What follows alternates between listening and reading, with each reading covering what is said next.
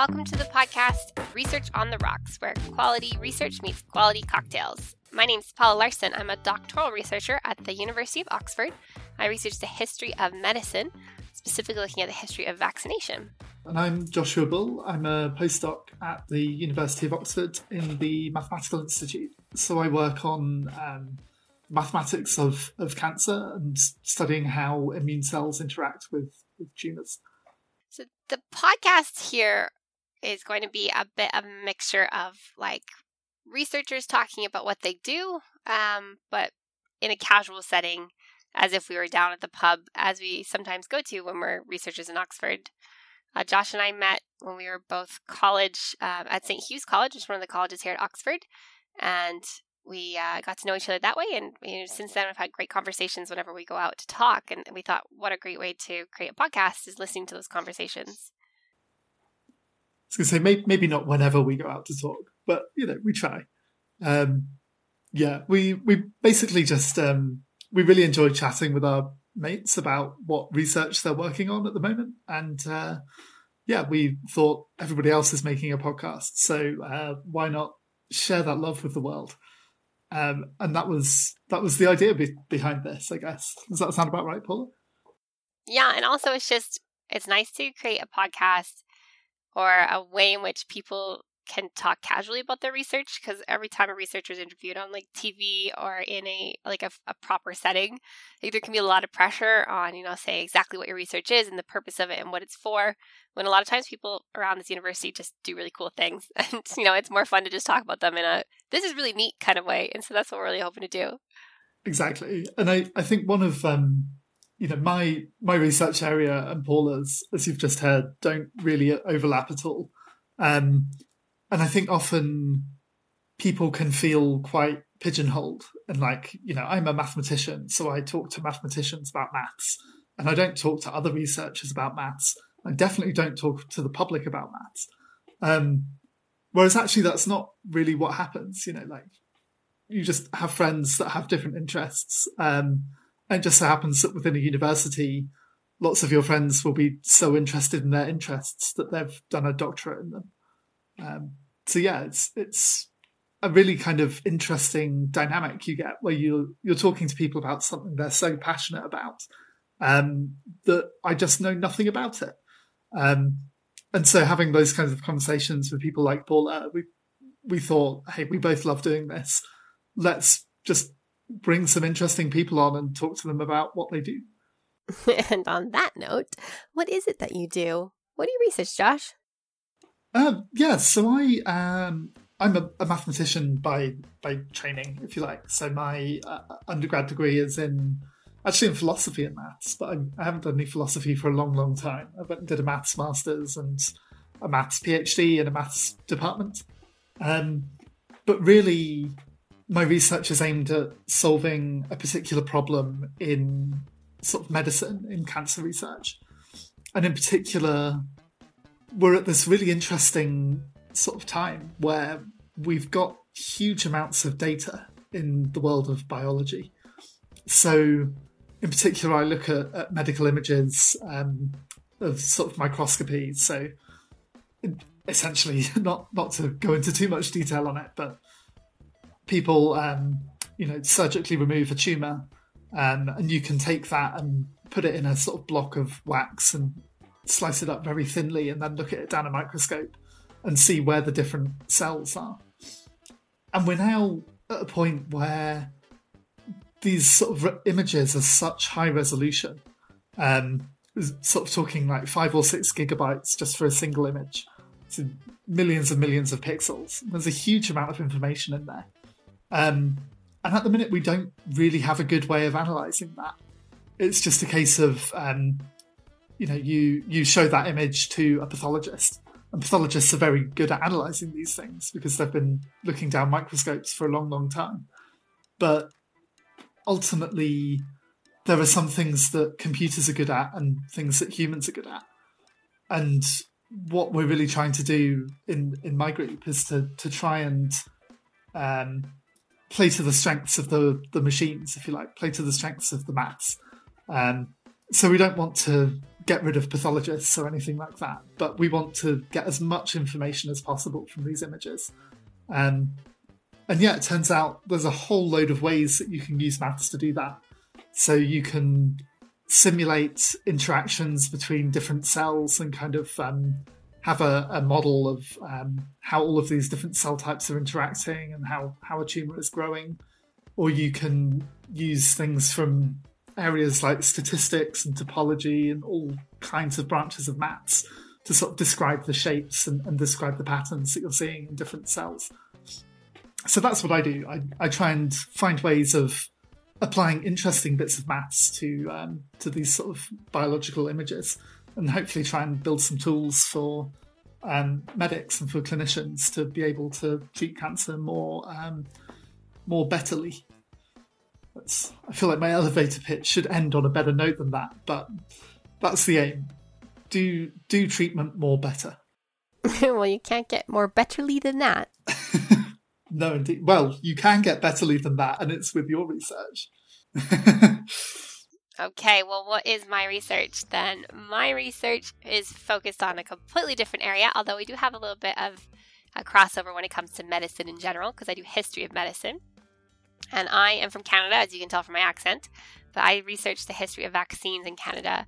And I look at the way in which vaccine policy from 1884 to 1972 uh, was was created, um, how research trials went forward on vaccines, uh, which communities were required to have mandatory vaccination and which ones were not, the public response to vaccines, and especially looking at the immigrant and Indigenous populations of Canada and their experience of vaccine policy.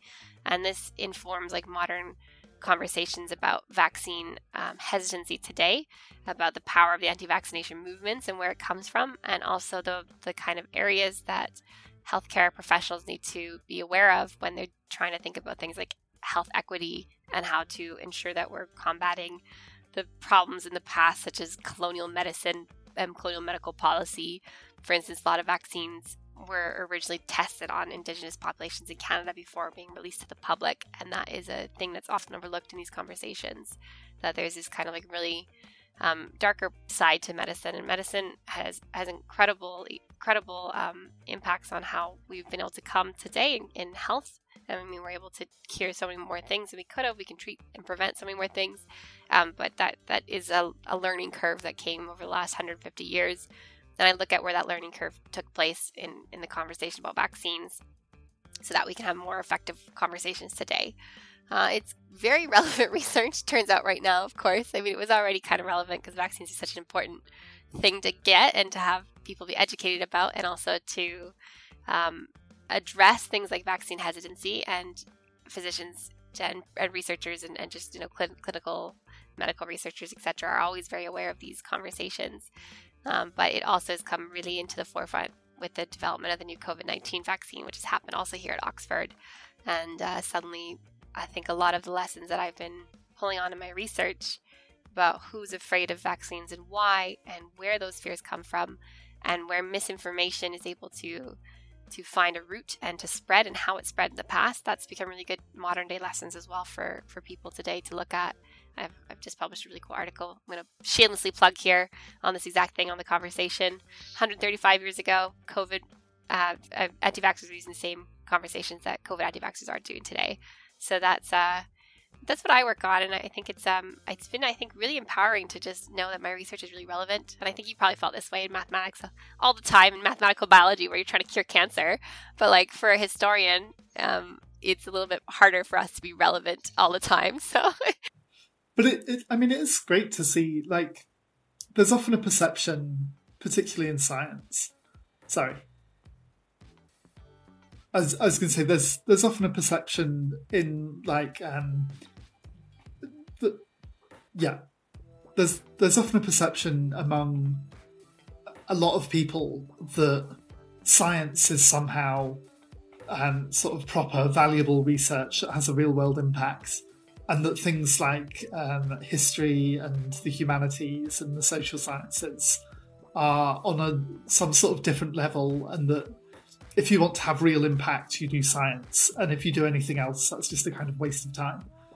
And it's it's really not like that. And I think most scientists don't see the world like that either. Um, but I, I think your research is a really good example of that, where those kinds of conversations happen again and again throughout history. And if we're not aware of um, aware of that and not taking that into account when we're making policy decisions or whatever, um, or even just like chatting to friends in the pub, like we don't have to reinvent the wheel all the time. Like people have already had these conversations and they've already raised the same kinds of problems that um, we're now seeing in a just slightly more digital way. Yeah, I also find it really fascinating the more I talk with other researchers, no matter what field they're from, just the ways in which you can always find connections and relevance amongst different research topics. Like, I can talk to somebody who does uh, English literature, and we'll find conversations about you know social equity within English literature, and we can find conversations that, that are really translated across topics. I can talk to somebody within you know medical um, ethics and find say similar translations. Even in astrophysics, I had a conversation with someone the other day about how labels are created and the way in which um, different labels have have meaning based on the scientists who had control over the creation, and then the research institution that propagates it and passes on that information. And I was able to have conversations about how that happens also in medicine and like history of medicine and how like even the names of vaccines were created by and named after mostly scientists. So there's always a, a link there, and I think that's the most valuable part of these conversations is that uh, any research is useful because it has it should always i mean it always has some sort of link to other research and it, just grows our knowledge in general not just as individuals but in, as a whole researchers within an institution but also as a society. Yeah and that that's the sort of perfect the perfect setup for what we're trying to do in, in this podcast i guess. You know every week we're going to be um, every episode we're going to be talking to a researcher from a completely different field and it may be one that I know lots about and that you don't, or that you know lots about and I don't, or that neither of us have a clue what's going on, which I suspect is going to happen more often than not. Um, but yeah, it's just kind of exploring those links and, and just learning new things. Um, you know, I I just love hearing people that are passionate about their specific thing that they have dedicated three or four years of their life to understanding. Um, and there are so many valuable things to do, and no one person can do all of them. And I I want to know more about more of them.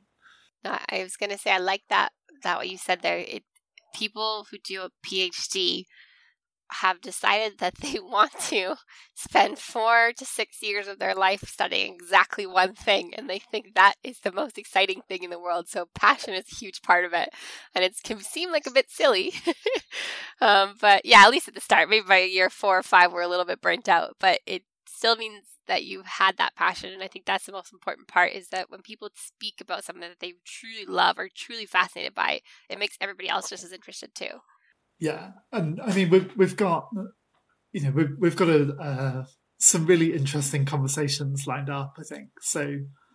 Um, I don't know. Should, should we should we tell people what we're going to do, or should we leave them guessing? We can drop some hints, can't we? Yeah. Yeah. Um, I mean, we can give them a few examples. We definitely have a few already recorded. Um, for instance, one of our podcasts coming up will be on Ghanaian political history um, which is really interesting, and on exiles in Ghana or exiles from Ghana during political turmoil. I'm, I'm going to give a shout out to uh, the stuff about new antibiotics. I thought that was really cool. Um, or or that will be really cool potentially when uh, yeah in uh, whatever order of time you're listening to this in um, we've already had a conversation so i'm going to talk about it as the past haha in the past back then yeah. oh, shut up. That's what I'll do. And then, of course, also I found really interesting was a conversation we had with a researcher on internet ethics and the way in which, you know, Facebook and Twitter and social media um, target or can be coded to, you know, like spread disinformation. That was a really fascinating conversation around the U.S. political election. So that's going to be an interesting episode to listen to. Yes, indeed. And I, th- I think that's going to be episode number one. That's what we're aiming for. Should be out within two weeks of this introduction episode. Yeah, that was that's a really interesting conversation about internet ethics and uh, yeah, just politics on the internet in general. Um, so yeah, definitely watch this space. I learned a lot of stuff about. So yeah, not not my ballpark, but I uh, I spend far too much time on Twitter, and it's made me look at it in a different light. So. And while we're at it, we should also be plugging our Twitter and other social media accounts, so that if anybody's interested in finding us, they can find us and send us your suggestions as well, because we can definitely talk to researchers who are interested in the topic that you want to hear about. Yeah, completely. Should should we plug our Twitter while we're here? yeah, definitely. So our Twitter is at Research Rock Pod. So you can find us and follow us as well as send us your tweets. Yeah, we've, we've got plans of um, some areas we'd like to talk about, but uh, there really are researchers on just about anything. And um, what most researchers have in common is if you say to them, hey, if we um, give you a few drinks, will you talk to us about the thing that you love doing? And people people tend to like saying yes to that. Um, so yeah, if there's any particular areas you want us to cover, uh, you can send us a tweet, or we've we've got a website, I believe. We do have a website www.researchontherocks.com, where you can contact us directly, check out all the podcasts we have, and um, some other interesting information that we might post because we're always interested in finding new things. We might post some articles and some other stuff about what we are doing as researchers as well. Yeah, so watch the space. Oh, and tweet us all of your feedback and thoughts on the podcast as well. As long as, as long as they're good, you know, don't don't tweet us and say it's rubbish because um, yeah, we we uh, we don't have that good self esteem. if if you've got negative comments, send them to Paula. yeah, my, my personal tweets. But to be fair, I mean, most researchers have like basically denigrated themselves to working for peanuts in any research institution because they just are so desperate to keep working on their subject. They'll work 12 to 15 hours a day for like less than minimum wage half the time because of that. So really, we don't need self esteem in this field, right? I, I, know the deep state wants to, you know, tell everybody, no, wait, are, are the deep state the goodies or the baddies? I don't know. I, I think maybe maybe like academics are supposed to be some sort of agents of the deep state that are like pulling the strings behind the you know it doesn't matter that we're not paid much because we're secretly running the world. Um, if anyone does think that, I, I hate to break it to you, but um, we we're just like not. I'd love it if somebody would listen to my uh, opinions enough to like change how they're running the country, but uh, that's not how it works. I mean, we're really just nerds who don't really know how to talk to people, so that's that's all we are. But we do love to talk about what we research. so yeah, what we haven't told anyone yet, we, we've said our website is Research on the Rocks, and we've said our podcast is called Research on the Rocks, but we haven't really explained why Research on the Rocks. So should we should we say a couple of words about that? Oh yes, that is firstly because it's a super catchy name. And secondly, because some of the greatest conversations that you have about research happen informally. You know, like I found a few drinks or not drinks at the pub. So we basically have invited people, given them a few drinks, not always alcoholic, of course. Some of our researchers, actually lots of them, don't drink alcohol. So just want to plug that. We're not we're not pushing alcohol. You can totally drink a Diet Coke and hang out with us. Um, and also, research on the rocks is a great like double meaning because research is not always most of the time not always going so well. It's usually quite rocky as a process. Yeah, I I do love that double meaning of like I don't know anyone who says, "Oh yeah, my research is going perfectly smoothly at the moment." Um, it's it's just permanent rocks, and sometimes those rocks come together and make a cocktail that you publish, and uh, that's great. But sometimes you just need those rocks to be in a cocktail for you to drink, and that's um, that's that's what we're gonna do. Yep. So I guess the last thing is to talk about how often we're releasing these podcasts. So, so the reason we're a bit unsure about this, um, you may or may not have noticed that there's a, a pandemic going on at the moment. So we actually originally came up with um, with this idea and started recording this uh, back in I think February of 2020, and shortly after uh, recording our first episode or so, uh, obviously, there was a pandemic. Um, I think Paul has been back to Canada for quite a lot of that time, and it's quite difficult to get academics in a room around a few cocktails uh, while you're not allowed to be in the same room as anyone else. So we have uh, slightly, slightly had to change our plans a bit. So we're we're recording this remotely, but we're hoping that most of the episodes that we're going to be um, putting out over the the next few months will hopefully be recorded in person we've managed to put enough in-person meetings together over the last year to set this loose on the world now. So, with any luck, uh, once once a vaccine is out and we're able to to kind of meet in person more often, um, yeah, hopefully we can pick up steam. Yeah, definitely. Can't wait for for that vaccine. Yes. Um, okay, so we'll see you and keep an eye on this. Uh, add us to your channel. You can get us on wherever you get your podcasts. So we're going to be distributed everywhere. Um, and yes, uh, check us out on our webpage and our, our social media. Follow us on Twitter. We can't wait to release some interesting conversations for you. Yeah, we're honestly, I'm so excited about this. Like, I've been looking forward to this kind of um, all coming together for quite a long time, and like, I have no idea if anyone wants to listen to us chat with um, chat with people about about what they do, but we're going to do it anyway. So, yeah, hopefully, if you do enjoy listening, we'd love to plug our Patreon, but we don't have one. Um, so just listen to our podcast. That would be great. Uh, yeah, and let's have some fun. like every good, if no one listens to us, like every good researcher, at least we love listening to ourselves. So yeah, yeah, I, I think that's um that's the important thing. Like, if nothing else, at least at least my mum will listen to it. Maybe you know. No, actually, I don't think she would. I think it's it's just me. Research on the Rocks is an independent podcast um, run by Paul Larsson and Joshua Bull. Don't have any current support or financial sponsors, but that might come later. Uh, the intro music you heard was Taste by Track Tribe, and the outro was The Jam by Slynk and Mr. Stabilina.